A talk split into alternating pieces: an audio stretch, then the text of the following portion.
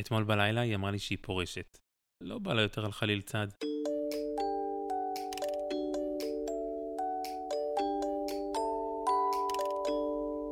אמ, אז השיעורים הראשונים היו נהדרים, והמורה כל הזמן דיברה על איזה, איזו חדווה, וכמה היא בעניין, ואיך היא סקרנית. ובשיעור האחרון היא ירדה ואמרה שהיא רוצה לדבר איתי, על הילדה, מעל הראש שלה. אה, והיא אמרה שיש לה המון תלמידים ויש לה מעט מדי זמן, והיא אומרת להרבה לא, והיא צריכה להתאמן. ואז היא מראה לי דף שעמנואל צריכה למלא, כל יום כמה דקות היא התאמנה, כי כל שיעור עושים אותו דבר, וזה בלתי אפשרי. אז למה היא בעצם בחרה לומר את, את מה שהיא בחרה לומר באופן הזה? כי מה, היא, היא מרגישה ש, שהיא כמורה נכשלה או נכשלת מזה שעמנואל לא מתקדמת אה, בנגינה, או, או בקריאת תווים, או שהיא חושבת שאנחנו נרגיש שהיא לא מלמדת אותה באמת? אני חושבת שזה שילוב של השניים. היא עובדת במערכת, יש יעדים, יש מבחנים, יש הורים, מאוד רגילה לאופן הזה.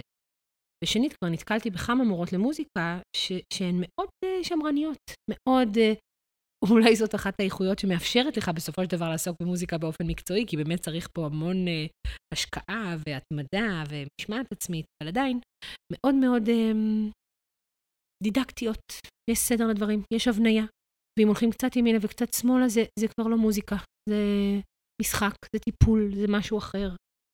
אמ, אז אני חושבת שזה שילוב של השניים. אולי פחדה קצת שאני לא מרוצה, אולי חשבה באמת, באמת, שזה יכול למלא אותה במוטיבציה, והיא תצא מהמפגש הזה בתחושת, וואו, אני חייבת להראות למורה כמה... אני, אני לא מאמינה. אני אפילו לא יכולה להמשיך. מה, זה חוויית ריצוי? מה, מה, מה היא רוצה שיקרה לא? אני לא יכולה לדמיין ילד שיוצא מכזאת פגישה ואומר לעצמו, אני חייב עכשיו להתאמן, אני, אני הולך לעוף על הכלי וכל יום לעבוד כל היום, כי זה מדליק לי את אז איך התחת. הגבת? וואי, וואי. טוב, אתה נוגע עכשיו בנקודה ממש רגישה, כי יש לי עניין, יש לי עניין עם ריצוי ויש לי עניין עם מבוכה. אמ... הרבה פעמים בחיינו, בחיי כאימא, מולה, אה, לא הגבתי בזמן אמת. ואחר כך הייתי צריכה להסביר ולפצות ולגשר ולתווך, ורציתי לאכול את עצמי. על זה שכאילו היה לי נעים מהמבוגר האחר, כאילו רציתי להביך אותו, אז לא אמרתי, אבל, אבל בעצם השארתי את הילדה שלי בלי הגנה. אז הפעם הצלחתי. מה? עניתי לה. אמרתי לה, אני ממש מבינה מה את אומרת. יכול להיות שזה לא מדויק לעמנואלי, כי היא נורא נורא מוכשרת ונורא אינטליגנטית, ואולי פשוט זה לא כל כך מעניין אותה, או שאולי יש דרך אחרת שהיא יכולה ללמוד בה. אז אנחנו נחשוב מה מתאים לנו, ואנחנו נחזור אליי.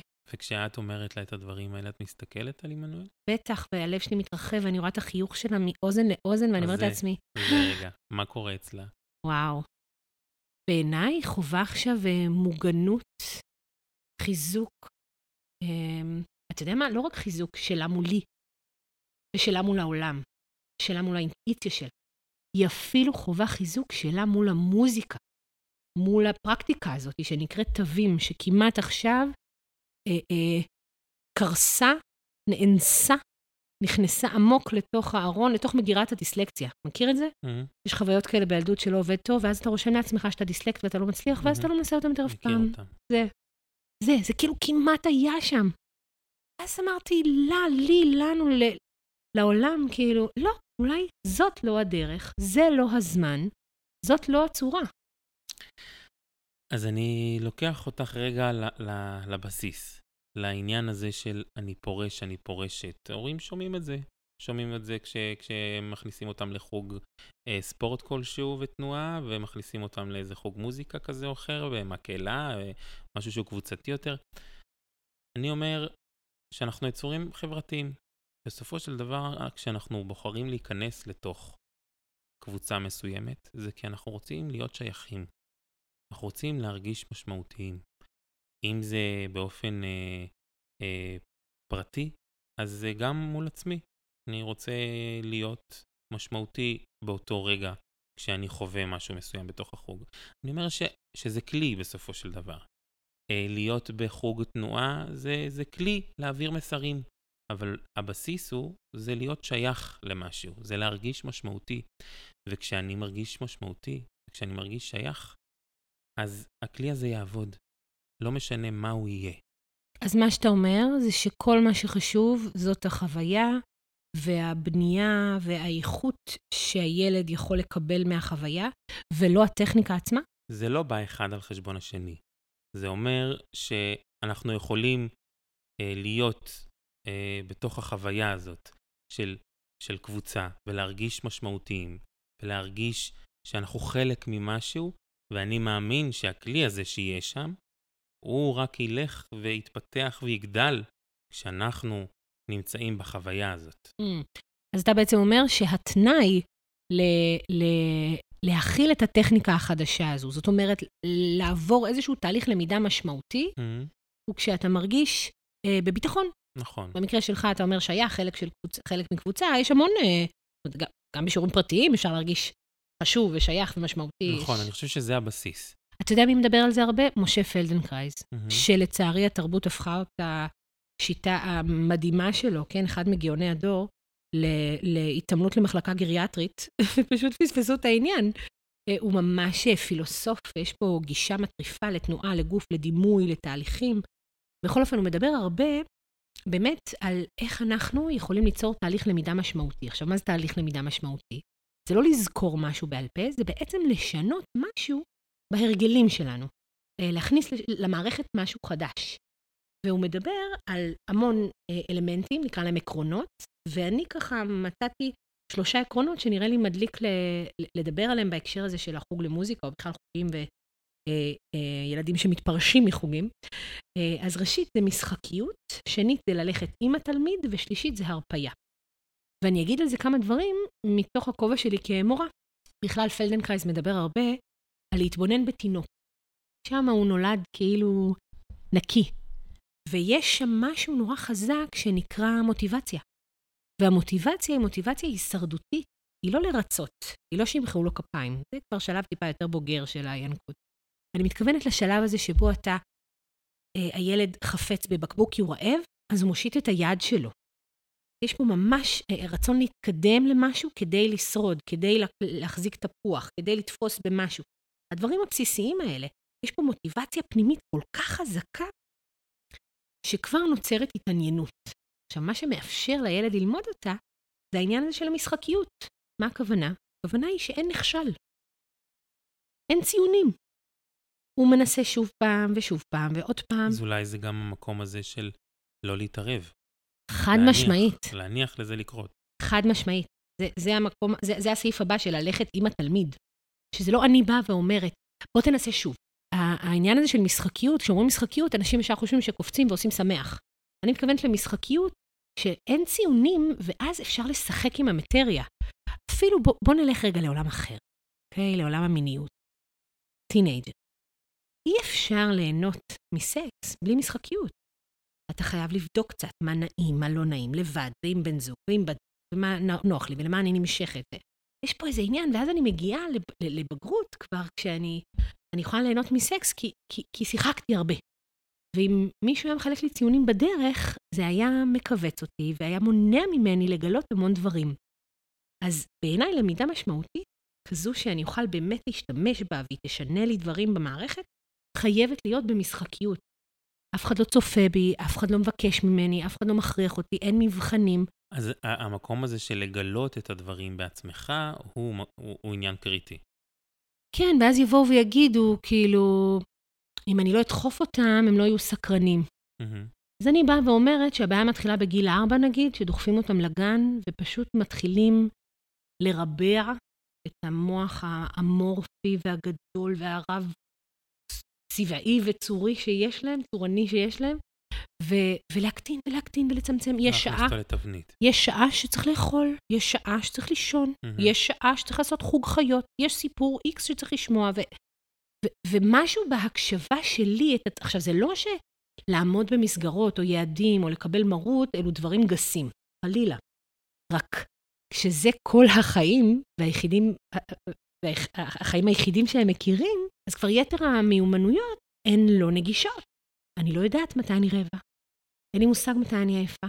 אני לא יודעת מה מעניין אותי, אני לא יודעת מה כיף לי. הכל תלוי במשהו, הכל סובב סביב אה, באמת תבניות מסוימות שנבנו שם. זה לא סתם משהו, זה מבוגר אחראי מהמם. שמנהל פעילות. זאת אומרת, לתת לי להיות לבד עם עצמי, או להיות לבד עם חברים, מהמם. זה ממש מיומנות שמתקשים בה היום. וגם רגע העניין הזה של באמת לתווך כל הזמן. גם זה עניין מבחינתי. שלא לאפשר לחוות את החוויה בעצמך. לנסות לגלות את הכלי, לצורך העניין, אם זה במוזיקה, אז לנסות לגלות איך אני נושף ברגע ב... בתוך החור הזה ומגלה את הצלילים בעצמי. רגע, אני לוחץ על, על מקומות ומגלה איזה צליל נוצר שם, אלא ישר להיכנס לתוך איזשהו מסלול של לימוד תווים, לאיזשהו מסלול שאני צריך לעשות כמה דברים אה, בסדר מסוים כדי שיקרה משהו. שזה אולי מתאים לחלק מהאנשים, ואולי גם זאת הדרך באמת להיות מוזיקאי. השאלה היא אם כל ילד שבא לחוג מוזיקה רוצה להיות מוזיקאי. Mm-hmm. או, או שמוזיקה זה תפקידה בחיינו. בוא נדבר רגע על תפקיד של מוזיקה בחיינו. אני, אין לי מספיק מוזיקה בחיים לצערי, אבל אני כל כך, אה, הלב שלי כל כך מתרחב בכל פעם שאני שומע מוזיקה. העיניים שלי נפתחות ו, ונהיה לי חם, ואני יכול גם לדמוע, וזה מכניס כל כך הרבה רגש לתוך הגוף. לצערי, אה, פחות ופחות, אבל דווקא בתוך הבית עם המשפחה אני מרגיש שהמוזיקה הזאת קיימת, אולי גם בזכותך ובזכות ה... הכלים שאת מביאה לתוך הבית, גם התנועה וגם המוזיקה עצמה. אמ, אבל זה באמת פותח את הלב, זה מחבר.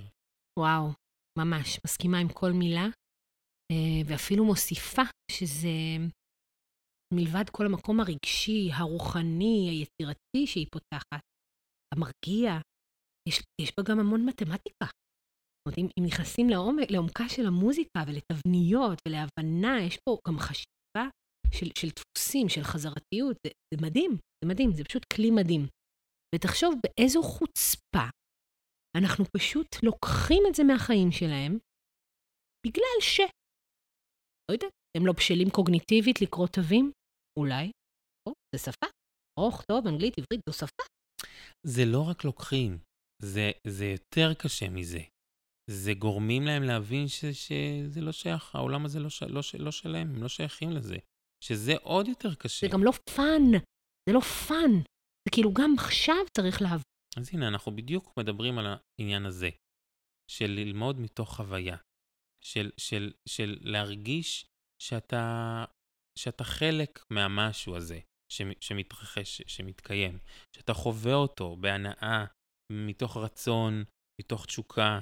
אז הנה, אתה, אתה מדבר על תחושות, אני, אני רגע נותנת את הפרקטיקה מתוך, מתוך הסטודיו. Mm-hmm. אז דיברתי על משחקיות, אני אגיד רגע, על ללכת עם התלמיד, זה בדיוק מה שאתה אומר עכשיו. זה לא להכריח אותו, זה לא להגיד לו, זה לא לתווך לו תמיד, אוקיי? אפשר לסירוגין, mm-hmm. זה, זה דינמי, אני סומכת על, על איש חינוך או אשת חינוך, שזה תפקידה, שתהיה לה את הרגישות הזו, אבל המקום הזה של אם התלמיד מביא איתו משהו אחר, לכי עם התלמיד. הוא יודע משהו שאת לא יודעת על, על סוג הלמידה שהוא צריך עכשיו. כי גם בסוף, אחרי עשרה או עשרים שיעורים, הוא ידע לנגן על חליל. נכון. וגם אולי יסכים הרבה יותר בקלות לפתוח את ליבו לעולם התווים שמאתגרים אותו. Mm-hmm. אתה יודע, זה מוביל אותי לעיקרון השלישי שנקרא הרפייה. אני אגיד על זה משהו חשוב. אני קוראת לזה בסטודיו תיאוריות הבינוניות. כן, מצוינות זה הבינוניות החדשה. עכשיו, אני יודעת, הורים מתכווצים שם בכיסא, אבל אני אומרת לך, תקשיב, ממי, כשקל, כשמשהו קל לנו, הוא נהיה נעים. וכשנעים לנו, קל לנו להתמיד במשהו. הגיוני. ואז יש מוטיבציה פנימית. ועכשיו אפשר להתחיל להתאתגר. Mm-hmm. כי בני אדם הם יצורים חושבים.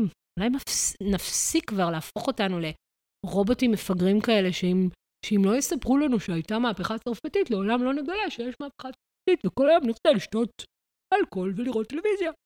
לא נכון, לא נכון. אה, אה, פיתגורס המציא את המשפט הזה. ופיקאסו צייר כי הייתה לו תשוקה. אנשים מגלים דברים, האנושות התפתחה הרבה לפני בתי הספר. אני לא יוצאת חוצץ נגדם, אני רק אומרת שבואו ניתן קצת קרדיט לסקרנות האנושית. והעניין הזה של קלות, אנשים נבהלים ממנו, יהיה לי קל, יהיה לי קל. איזה, איזה, איזו צביעות.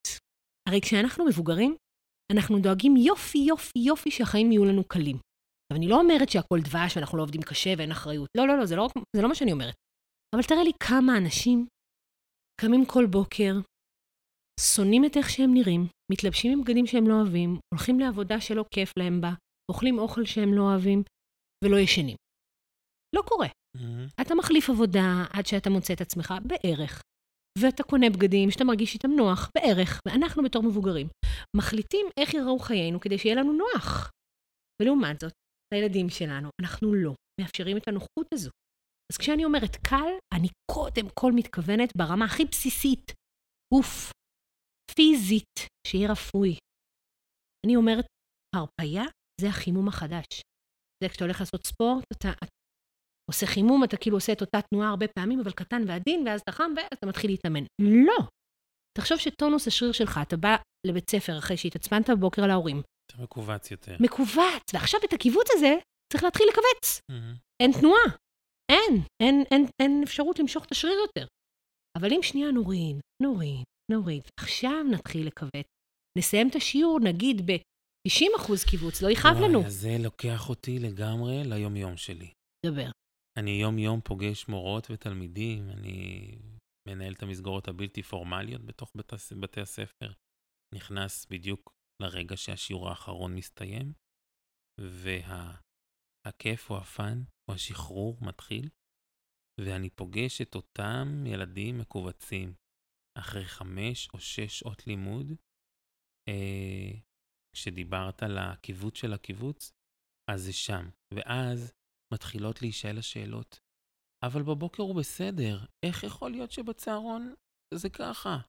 איך יכול להיות שבצהרון הוא מרשה לעצמו? ואני אומר, בדיוק את מה שאת אומרת. כשבבוקר אתה כל כך מכווץ, ואתה כל כך רגע שומר על עצמך ו- ומשתדל ממש בשביל, לרוב, בשביל מישהי אחרת, בשביל אותה מורה שעומדת מולך, רק אולי שלא תגיד להורים גם שלא התנהגת יפה בבית ספר, או עשית כל כך הרבה רעש, או התהלכת בכיתה, ואז אני פוגש אותם אצלי בצהרונים שלה, שלי במסגרת אה, אחר הצהריים, כשהם כבר לא יכולים להחזיק את אותו שריר המכווץ, שהם כבר רוצים לצאת החוצה, להתפרק ולצעוק פיזית כבר. ו- וזה נורא מבאס אותי, שבבוקר אין את התחושה הזאת שאתה יכול להרפות, ואת התחושה הזאת שאתה יכול אה, להרגיש באמת שייך. אין אותה בשום שעה ביום. בשום שעה ביום. ואתה יודע מה, שוש? אף אחד לא אומר את זה בקול רם, כי זה מכווץ נורא. אנחנו לא פנויים אליהם. אנחנו עובדים ועסוקים, והכול בשם הלדאוג לעתיד שלהם, ואף אחד לא דואג להווה. להווה. אנחנו לא נוכחים. ואיך נוצרת תחושת ביטחון אצל ילד? כשההורים שלו שם. לא כשהוא מנגן בחלילית ומופיע והולך ל-14 חוגים ומקבל 100 במתמטיקה. לא, לא, לא, לא. צריך להסביר את זה ולהגיד בקול רם שתחושת שייכות וביטחון ניתנת לא בזכות כסף ולא בזכות זמן איכות מוגבל בבאולינג. היא ניתנת בזכות אימא שנמצאת שם סתם ועושה כלום ומבזבזת את חייה על עקרות בית. זה ממש מבאס להודות בזה, כי גם אני אימא וגם אני גיליתי שאפשר לחיות ולעבוד וליצור ולהיות ב... בעשייה, והמחשבה שאני אוותר על זה כדי להיות בבית, היא מבאסת אותי. זה גם נכון, אני אומרת, אני מבינה גם את הצד השני, אבל בואו נפסיק לרפד את זה בכל מיני כתרים ונוצצים, וזה טוב לילד, וזה השכלה, והבית ספר מיטיב איתו, והחברה, והחוגים, והצהרון, והכל נהדר, ונגיד את האמת. יש אינפלציה בזמן הורים, וזה מה שגורם לילדים להיות בחוסר ביטחון הזה. זה מה שגורם להם כל הזמן להיות במצב מכווץ והישרדותי כזה של, של מתי יהיה פה כלום? מתי יהיה פה אימא שתחבק אותי? מתי יהיה פה אבא שקורא עיתון? את מדברת על אימא ואבא, עדיין אנחנו חיים בתוך העולם המודרני הזה, ואנחנו חיים בתוך העולם הזה שאנחנו שולחים את הילד לצורך העניין לבית הספר. בואו נדבר על התוכנה הזאת, שאני הייתי מתאבדת, נשבעת לכם, אני הייתי מתאבדת, אם כשאני הייתי ילדה, היו מדווחים להורים שלי כל יום מה אני עושה ומה אני לא עושה. אתה יודע כמה פעמים זייפתי את החתימה שלהם? אה, אורטל צריכה לצאת לרופא שיניים, אותך הסליחה. גם אני, גם אני. מה? מתי, מתי, מתי מעשנים? מתי לומדים להתנשק? מתי מבריזים מהשיעור, לובשים שחור וקונים טבעות ניטים? מתי? מתי בודקים מי אני? לא, מה אבל אני? לא רק, לא רק מתי. האם זה האם זה בסדר? האם מניחים לזה ואומרים זה חלק מהסיפור? זה הכרחי. אם אני לא רוצה לגדול להיות פריקית פרחה, הזויה, אבודה, אני, אני חייבת לשחק עם זה, הנה, זה. משחקיות. נכון. אני חייבת להיכשל ולקבל 40 כדי לבדוק אם זה מביך אותי, אם זה נוח לי, אם זה מטריד אותי, מה, מה המוטיבציה. ולא אם תגיע עם 90 הביתה, אז אנחנו נלך ליום כיף. או אני אקנה לך פלייסטיישן. נדבר על זה שכאילו המוטיבציה היא כל כך לא פנימית, כל כך לא מתוך תשוקה, mm-hmm. לא מתוך עניין, לא מתוך סקרנות. היא מתוך ריצוי, היא מתוך חוסר ביטחון, היא מתוך תלות, היא מתוך קיבוץ מאוד גדול, אם דיברנו על קיבוצים, היא מתוך פחד וחשש. אז אתה יודע מה, אם, אם, אם הילד הולך למסגרת כזו, וזו המסגרת וכאילו אין לנו מה לעשות איתה, אז הייתי מצפה שהורה ששומע אותנו יבין לעומק רגע את התהליך הנפשי, הרגשי, החינוכי ש, שמערכת העצבים יכולה לעבור, ויהווה שם איזשהו איזון. אני לא נכנס לתוכנה הזאת. וזה מה שחשוב. לא מעניין אותי. מה שאת אומרת זאת הנקודה הקריטית. אני אומר שאם אנחנו נמצאים בתוך העולם הזה, הכל כך אינטנסיבי וקשה, ש, שגם ככה בחמש שעות בבוקר, או ב, ב, ב, אצל הבוגרים יותר בשבע שעות שהם נמצאים בתוך המערכת הזאת, שהיא כל כך הישגית ותחרותית, והכל שם באמת מכווץ, אז, אז לפחות כשאתה מגיע הביתה, אתה מגיע לתוך המקום הבטוח הזה שנקרא בית. אנחנו מדברים עליו כל הזמן, על מה זה הבית הזה. אתה, אתה, אתה מגיע להורים עם זרועות פתוחות. שאוהבים אותך. שאוהבים אותך, שמקבלים אותך גם כשאתה מקבל 40 וגם כשאתה לא מעוניין להכין שיעורים. צריך לריב עם הילדים על שיעורים.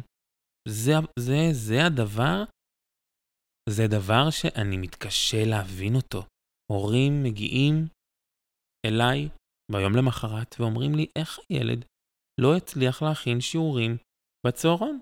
איך זה קרה? מה, אני צריכה לשבת איתו עד שבע בערב? לא. זקנה שלי, מסכנה. את לא? האימא. היא גם צריכה לקלח אותו, צריכה להכין ארוחת ערב. את לא צריכה. את לא צריכה לריב איתו בכלל על זה. זה לא העניין. את יותר מלא צריכה. יכולה לכתוב למורה, אה, אני בסדר עם מה שהוא יספיק, אה, זורמת איתו. אה, אם הילד מפריע למורה, מפריע להלך הרוח בכיתה, זה עניין אחר. אבל אם הילד בוחר להכיל את מה שהוא יכול להכיל, נגמר הסיפור. בואו, גם שיעורים נועדו לעזור לך ללמוד. לא בטוחה שזה כלי שעוזר ללמוד. אני אפילו בטוחה שזה כלי שלא עוזר ללמוד. מזל שיש מחקרים, פשוט לוקח הרבה זמן לאנשים לקרוא אותם. זה בדיוק המקום הזה של הקיבוץ, זה כמו מבחנים למשל. מבחנים הוכחו חד משמעית כלא משפרים אה, אה, ידע, אלא זיכרון. אוקיי? לא, לא, לא תורם להשכלה, להפך, סטרס, סטרס. כשאנחנו במערכת הסימפתטית וכל הגוף בסטרס, אין תהליכי למידה. אי אפשר, אי אפשר. סינפסות חדשות במוח לא יכולות להיקשר. לא יכול לקרות, טכנית, לא יכול. אז סבבה, אני אזכור את הדברים, אני אפלוט אותם בבגרות, ונגמר הסיפור, אני לא זוכרת כלום, לא יודעת כלום, לא יודעת איך לומדים, לא יודעת מי אני, מה אני אוהבת ללמוד, מה אני יכולה לעשות. את יודעת מה מבאס אותי בכל הסיפור הזה? שאנחנו הם אלה שיכולים להרוס את זה, ואנחנו הם אלה שיכולים גם לבנות את זה. לגמרי. אם אני הייתי יוצאת עם עמנואל אחרי השיעור הזה ואומרת לעמנואל, אני משלמת כל כך הרבה כסף לשיעורים האלה. אני, אני מפצירה בך להתאמן כל יום עשר דקות, אני לא מוכנה לזה. אם את לא תתאמני, לא יהיה לך זמן מסך. אם את לא תתאמני, mm-hmm. אני אקח לך את הטלפון. Mm-hmm. אני רוצה לראות כל יום, אני רוצה שנמלא את הדוח הזה ונרשום למורה. אין לי ספק, או שהיינו רבות והיא הייתה שונאת אותי ומסרבת, אוקיי? וילדים אולי קצת פחות אסרטיביים היו זורמים איתי ושונאים אותי, ושונאים את המוזיקה, שונאים את השיעורים האלה, ובזבזתי פה דברים כל כך הרבה יותר חשובים. ובמקום זה לבוא ולהגיד לה אחר כך, וואי, זאת הייתה שיחה ממש קשה, אה? יואו, אמא, זה היה נורא. היא קפצה לי הבטן, רציתי לבכות. למה היא דיברה עליי כך?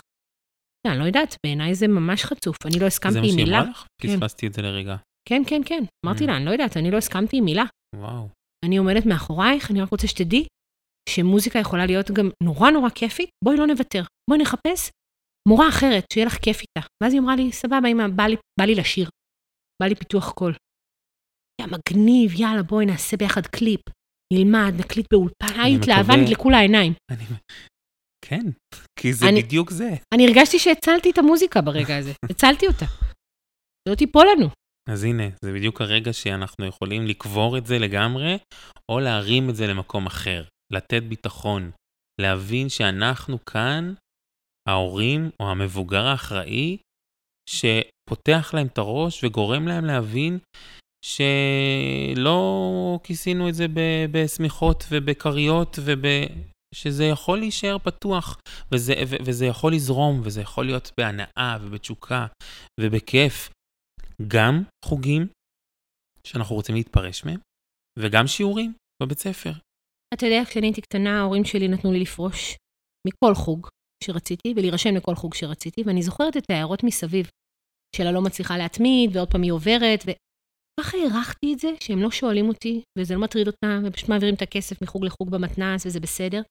ואני עפתי על המבחר, והיה גיל שבו כנראה גם הייתי בשלה, גם תחום שכנראה נורא עניין אותי, והתחלתי להעמיק, וזה קרה, וזה קרה לבד. אפרופו מוזיקה ותיאטרון ויכולות אחרות, זה, זה קרה לבד. את מספרת את זה ואני נזכר בזה שלא היה כסף לחוגים. Mm. ומה שהיה חשוב, זה עד שכבר הייתי מקבל את, ה, את החוג המסוים הזה שרציתי, אולי חוג אחד היה בחיי. אני, אני הייתי חייב לאחוז בו ו- ו- ולא להוריד ממנו את הידיים. מבחינתך. מבחינתי, וזה מהמקום של, לא של לרצות אותם, אבל עד שכבר השגתי משהו וההורים שלי משלמים עליו, אני לא יכול לעזוב אותו. גם אם אני לא רוצה להמשיך, גם אם אני לא רוצה להמשיך להיות שם. טוב, זה נכון, אתה יודע, אבל צריך להגיד גם בקול רם שכולנו בני אדם, ואנחנו, אמרת יפה קודם, אנחנו יצורים חברתיים. והמקום הזה של לרצות, או לרצות להיות אהוב, נאהב, מוערך, הוא לא תלוש, אנחנו לא חיים לבד. שמחה שאנחנו לא פה באנרכיה. פשוט השאלה היא עד כמה זה בונה אותנו, ועד כמה זה מסרס אותנו. האם אנחנו מבטלים את עצמנו בגלל זה? מבטלים את הרצונות, התשוקות, האהבות, את היכולת ללמוד, להיות יצירתיים? או שזה מניע אותנו קדימה, אין מה לעשות. כולנו רוצים שההורים שלנו יגידו לנו כל הכבוד. לסיום אני רוצה להגיד לך תודה. רוצה להגיד לך תודה כן. על זה ש... אני רוצה להגיד לך תודה. כן. על זה... נו, תגיד כבר, על מה? על זה שהבת שלי עמדה מולך, הסתכלה עלייך וראתה ושמעה קודם את התגובה שלך לאותה מורה לחליל צד, הרגישה את מה שהיא הרגישה ויצאה מחוזקת מהסיפור הזה. על זה אני אגיד לך תודה.